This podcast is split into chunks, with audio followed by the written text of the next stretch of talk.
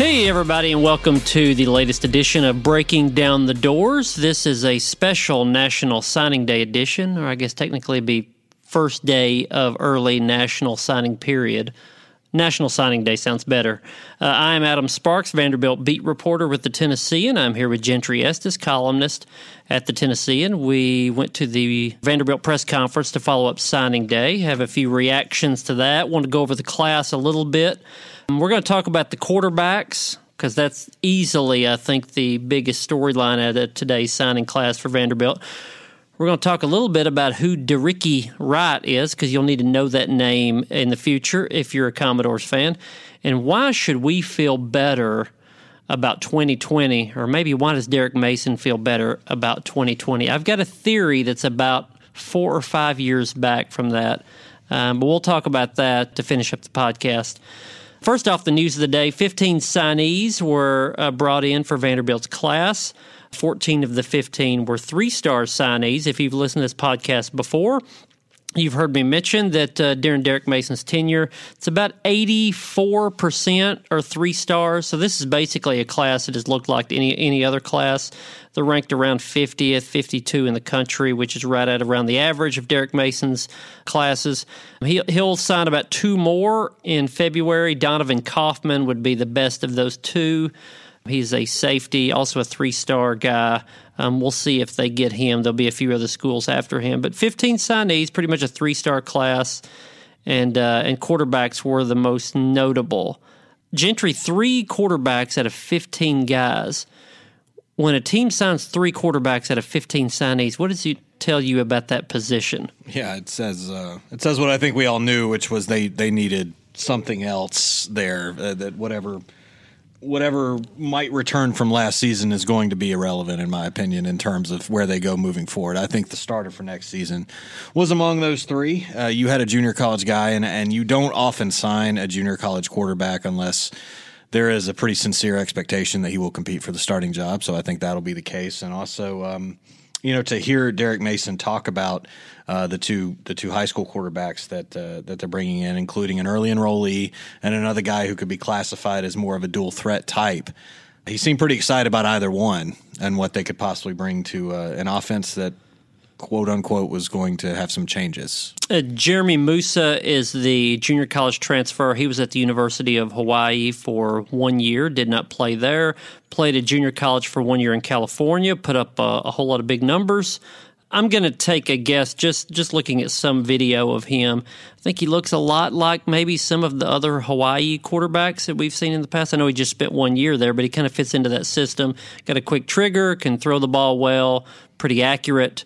We'll see how he transitions to the SEC. That's kind of a coin flip usually when you bring in junior college quarterbacks. But Jeremy Moussa, he will I suspect will compete immediately. Like uh, like you said, Gentry. He he does have an injury that he finished up the year with, so he's going to be limited. I think early in spring practice, they'll they hope to get him back by the end of spring practice, and that'll get uh, give you your, your, best look at Jeremy Moussa. Ken Seals is the early enrollee out of Texas. He's a three star, been a high three star, low four star guy by most of the um, recruiting uh, outlets good signee, one of their better signees of this bunch, was very productive, threw for, uh, I don't know, miles and miles of yards at, uh, at Weatherford High School in Texas. Kind of a, I mean, he's listed as a pro style guy, but he's he can run a little bit too. He will, as an early enrollee, he'll be here in spring practice. And thought it was interesting that Derek Mason said he'll get it. We'll see what he is, and he'll get a head start on the competition that was that was the way he put it. Well, head start on the competition sounds like he's competing to start, or at least competing to contribute. And it also sounds like he's competing with people who have not been on the team until this season. That's right. Yeah. And by the way, the ones that are coming back, we don't really know. Now, there's three possibilities. There's Mo Hasan, who sat out the last five games of the season with a concussion. I think that right away puts him at risk to uh, return or not. Uh, Deuce Wallace will be a fifth year senior. He played quite a bit this year, mostly in a backup role. he didn't really show the coaches anything that said, "Hey, I'm the starter next season." But if he returns for a senior year, he'll at least be given a chance, I think. But but they knew they needed to upgrade. Allan Walters is the last one, and I, I don't I don't know what his long term future is with this team. Uh, we'll wait and.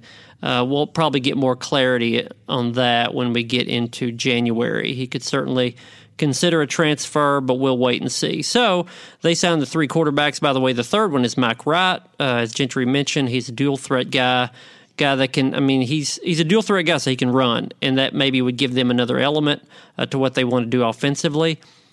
And what do they want to do offensively? Derek Mason today teased at what he had teased at a couple, three times late in the season, which was well, we're, we're, we're going to do something different with our offense. We know how we want to change it, and we're going to change it. And then when asked a follow up question, well, how is it going to change?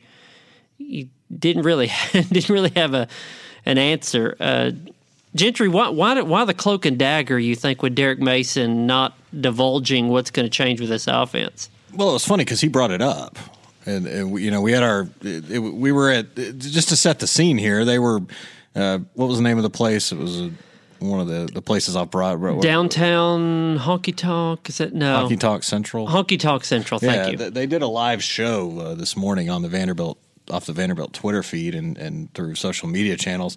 So uh, Derek Mason sitting by a balcony at Honky Tonk Central overlooking Broadway as this happening. You know, and then he has a, a media availability real quick talking to some of the reporters in attendance, Adam and I included, and in the first minute of this setting, he says uh, I'm the future's bright for when you're talking about what we're going to do offensively, and we're going to change some things. Okay, uh, so he get got asked about well, what are you going to change, or and he said I don't you know don't want to talk about that today. Today's more for the signees, and it's like well okay, but you brought it up. You, you know, That's I just right. I just thought it was it was strange that we've heard him several times now make reference to that. Things are going to change offensively, and I okay. I mean, we, we don't have any more details because he hasn't given any. And to this point, as we record this podcast on National Signing Day, they haven't made any staff changes. It's hard to imagine a, this overwhelmingly different offense with the same coaching staff. There's a philosophy in coaching that's also in, I mean, in business, it's in our industry, it's everywhere, but especially in coaching, the idea of undersell and over deliver you know, I'll do my best. We'll kind of see. And then when you perform really well and you show people something they didn't expect, it's it's this overwhelming sense of accomplishment. Derek Mason, I would argue, at times in settings like like what you just described, oversells and is at risk of under delivering. Because when you say, "Man, we're going to change things. We got it figured out," well, you allow people to put whatever they want onto right. that phrase, and and it may not be really what's happening. And and to now to his, I don't know if his defense, but sometimes when you have when you have a coach long enough, you start to hear the same lines over and over. With Derek Mason, I think internally he looks at situations where he has survived in the past. His and he's you know got contract extensions and turned around the team enough to to get those contract extensions. What has worked in the past, I think he's tried to do that again. And 2014, he said for the last two or three weeks of the season and into the off season, I've got it figured out. I know what I'm going to do. It's going to work. I'll tell you when we get there. And then he fired both of his coordinators. I don't think he's going to fire both of his coordinators here, but we'll see. He fired both. He named himself defensive coordinator that year. And, you know, things got better after that. I think he he leans on the the strategy of I'm going to tease these people. You can do that early on in your tenure and get away with it. When you tease people 10 times and deliver 3 times, so to speak, people get a little annoyed by it. Well, and when you go 3 and 9 and let's be honest, barely keep your job over a lot of people who didn't want you to keep it in your fan base, yeah, don't do that. It's it's, it's time to, and, and I know a lot of coaches are talking about signing day, and a lot of times when the coaching changes, wait until after signing day once once the kids have signed. A lot of that is coaches leaving for other jobs. Right. That tends to happen then. But you don't often see a coach start making firings on his staff after signing day. That's different. Those are two totally different things. And coaches that usually make changes on their staff, they do that a couple days after the last game. Well, Vanderbilt has already played their last game. They're not in a bowl game. So if he comes out and starts firing coaches now, now I think there's a reasonable gripe among recruits. Go, well, you could have done that a few weeks ago. It's it's also interesting too, and I, I think you I think you asked this question at the presser of looking forward and optimism. And you've, you've written a column about this on Tennessean.com about why be optimistic looking forward. A lot of the questions that you had and that we had about optimism, he seemed to point it at the the problem being with the players. Jimmy's and Joe's, not X's and O's. That's right. That's how it sounded. And he did that a lot late in the season. You know, I forget how he would say it, but uh, you know, uh, players make schemes come alive. That's one of the uh, Masonism.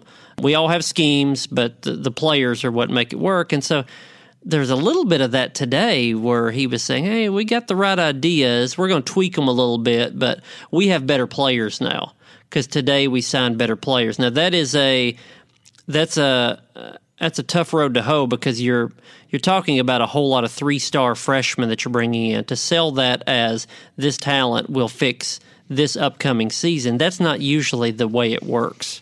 It, it doesn't fix the immediate next season.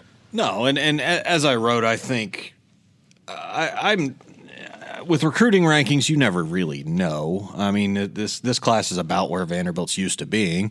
I think any better or any worse, but you're never going to see the day where the recruiting rankings are going to be uh, uh, primary source of optimism for Vanderbilt fans. It's just never going to happen. Right. It's a three star class. It always, almost always has been. Yeah. So I mean, as what I wrote, I, I think this is a this is a, a program and a fan base that needs a reason to believe right now.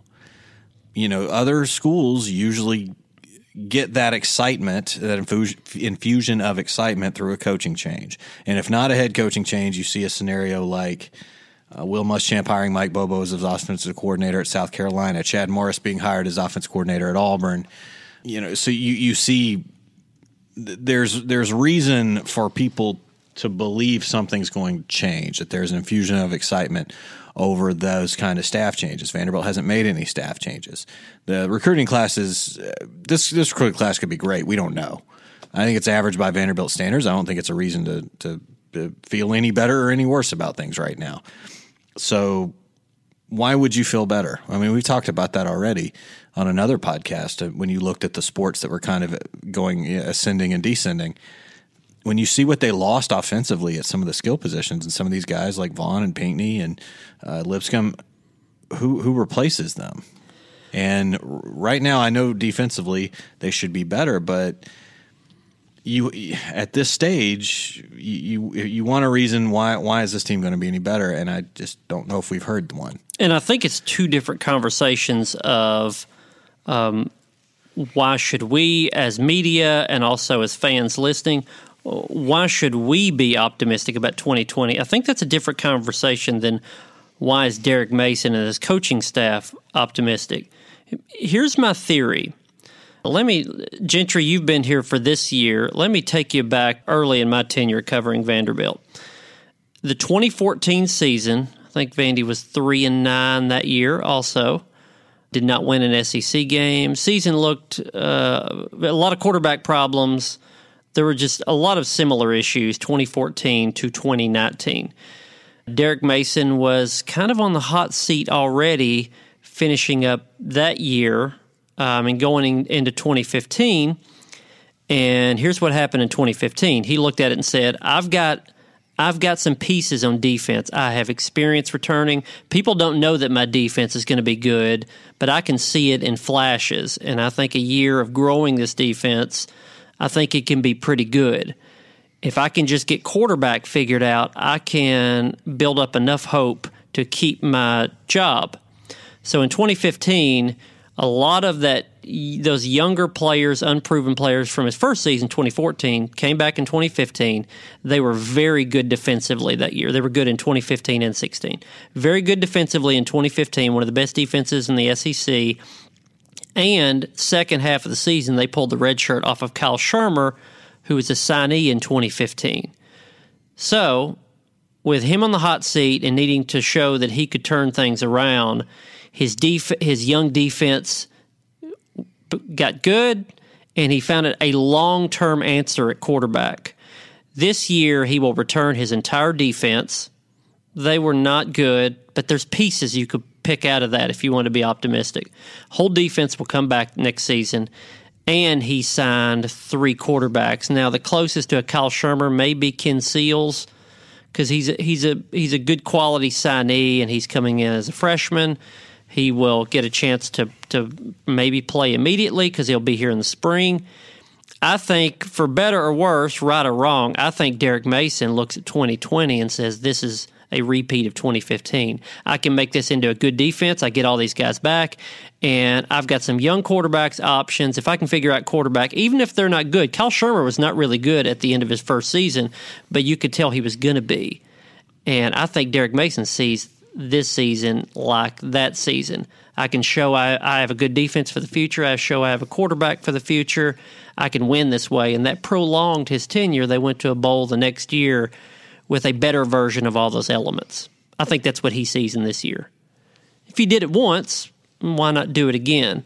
Now, you know, it's different though going into your second season and your, what is this, seventh, 14, 15, 16, 17, well, 18, 19, 20. Woo, yep, seventh. Woo. Let's also point out that the odds of most three star signee quarterbacks being NFL caliber good not, doesn't always work out that way. That's way. right. And Shurmur was a four star guy and he played half of that season, and it took him another year before you really started to see a lot of it. But you know, the 2015 class, Josh Smith was in there. He developed into a pretty good linebacker by the end of his career. Donovan Sheffield was in there. He was a in the 2015 class. He ended up being a like a three year starter. Dare Odeyingbo was a good player. Jordan Griffin was a good player. Justin Skule was an offensive tackle that's in the NFL now. I, don't think I don't think Derek Mason is saying 2015 and 2020 are the same year, but I think he's saying I've done this before and made it work and kind of revived things. You think back to his um, his uh, quotes that he was ripped for late in the season, which you know Vanderbilt football goes in cycles. I think that's how he's seeing this. I'm restarting the cycle. I've got to get this thing back to good. And figuring out quarterback is really the absolute way that he's going to get this back to being a competitive program. Uh, another way to do that is signing impact players on the other side of the ball. Uh, DeRicky Wright, I mentioned before. If you believe the 24 7 composite ratings, DeRicky Wright is the best signee in this class. Now, he's a high three star, he's a, a, a top 20 in terms of rankings athlete he's listed as an athlete because in uh, in high school, two different high schools in Alabama, he played quarterback, he played wide receiver, he played safety. I think maybe he was at corner. He projects probably as an outside linebacker at Vanderbilt in their 3 4 scheme, but he also may be at a safety. He was an Alabama commitment back in the summer, which says a lot, and they reportedly looked at him more as a safety. Maybe he turns into that at Vanderbilt. I think maybe he could be that early on. Derek Mason even said DeRicky Wright could be a tight end, could be a wide receiver. He's 6'4", 220, so there's a lot of places he could fit. But the fact that they got DeRicky Wright, a one-time Alabama commitment and also a one-time Ole Miss commitment, um, kind of shored up their class well enough to get their rankings up to where they usually are. So if you're wondering out of classes, who am I going to see that's I'm going to notice – sooner than later. I think it's probably DeRicky Wright and probably Ken Seals, the quarterback. I think that's always one of these funny things about signing day is that we're talking about people that are a lot of them are going to redshirt, not going to play much. Diego Lamonica, uh, tight end, 6'4", 226. He will be a guy that you'll probably see early on. I think if if he if he practices well, show something early on. Vandy loves to use tight ends and that will continue. Although changing the offense, who knows what they're going to do? This this pending change in the offense, we'll see how that goes. So, Gentry, this is your first signing day at Vanderbilt. I'm guessing you've bought into the fact that this is usually kind of just a middle of the road. It's not great. It's not terrible. This is kind of what it is every year. It's not. It's not Alabama. It's not Georgia. It's not Tennessee. No, T- tis not. I mean, it's, it's three stars. It's Yeah, look, I, I, I again, this is one of those things. I think if you if you have a top five class and you're sitting there with eight guys who could be considered five star prospects on one platform or another, yeah, okay, that's a game changing class. But I think once you get outside the top twenty, maybe the top twenty five, you don't know. Uh, every year you see these programs like Wisconsin who have their recruiting classes they don't get as, as much attention because they're in a different part of the country and they're just as more attention paid in the south because more prospects tend to come from the south. So there's more people covering recruiting in the south. So more prospects are getting seen noticed rated. And then yeah a school like wisconsin will be in the 30s every year and then they go you know they're in the rose bowl or they're every year they seems like they're competing for the tie for you know, getting 10 11 12 wins. So you don't know. And I, I, think in Vanderbilt's case, there there will be players in this class that, that will be impact guys and and impact guys that some of these bigger schools are going to look at later and say, well, gosh, why why did we sleep on him? That's just how it is. But if you're looking for a class that's going to instantly change your program at a at the highest level possible, um, to to take you to a championship contender in one year, yeah, you probably want to be in the top three or five for that. Uh, everybody else, though, um, you, you I, I, I, tend to take a wait and see kind of approach on that. I, I, think if you get enough five stars, yeah, okay, that matters. But there isn't a lot of difference right now between. I mean, most of the guy, pretty much all Vanderbilt's class are three stars. Right. So does that mean they're all the same kind of player? No. I mean, there, there's eh, once she gets to that level, you you just don't have as much attention being paid to these guys. So some of them are, are going to be better than that. And now it's in the hands of the coaches because I mean, I mentioned before, DeRicky Wright could be any of four or five positions. You have to develop these quarterbacks. Um, that's what, the quarterback to me. Yeah. as you said, I think that's the headliner for today. Is they brought in a JUCO guy who could help them, probably and two high school players who are who are different kinds of quarterbacks, but both three star guys. And between those three, you need a player. You need a player to come in and play right now and help out your offense. And if they don't have that, I don't care how good the defense is, and I don't care how much better the offensive line is going to get or who they can get at the skill positions. If they're not any better at quarterback, they're not going to be any better. Period. And I think that right there is is going to decide a lot about this team in the next year. So I hope you've learned something on this podcast. We have not, but we tried our best. Three stars is so ambiguous. It's you could you could look That's like a five, the, or you could look like a one. I mean, you're right. right. Especially uh, four offensive linemen signed in this class, and all four of those may redshirt because usually they do. I've been to a lot of these recruiting events. Uh, I used to work for twenty four seven Sports, so I, I've been to some of these combines, and it's like you know a five star when you see it. Yeah you see a couple of guys out there, and matter of fact, I went to a combine and saw Rashaan Evans, who now plays for the Titans, and it took me about two minutes to go, all right, who's that? Yeah, because he's throwing people around. He's rangy. He's bigger than everybody else out there. He looks like about he looks about thirty years old versus all these seventeen year old kids. You you know it when you see it. You know the five stars, but there isn't a lot of difference between everybody else. And these these are still kids. They're still growing. They're going to develop differently. This could be a good class. You don't know. I mean, there's. I think there's reason for alarm if you end up signing like five guys. Like you have a bunch of defections, and you see that a lot of times with coaching changes, where uh, you know the previous staff was doing horribly, and everyone knew it, so they didn't get any commitments, and the new staff doesn't have any time. You see that. I think Arkansas is kind of dealing with a class like that right now, and you punt your class when you just don't sign enough guys. But Vanderbilt, you know, I, I think they've got guys that can help them. I think it's it's going to come down to quarterback. I think it's pretty obvious that's where they they focused and where they needed to focus. Yeah, I thought there was some irony in the fact that Vandy finished 12th, or right now they're 12th of 14 schools in the SEC. The irony in that Derek Mason kept his job. The two schools that behind Vandy in the SEC, Arkansas and Missouri, are behind Vanderbilt because they fired their coaches. So they lost. Uh, they lost some signees out of that class. We'll see if those classes shape up more as we close out the early signing period and then get into the late period in February. Vandy has been not last in the SEC over the last decade. I think this is fourth time.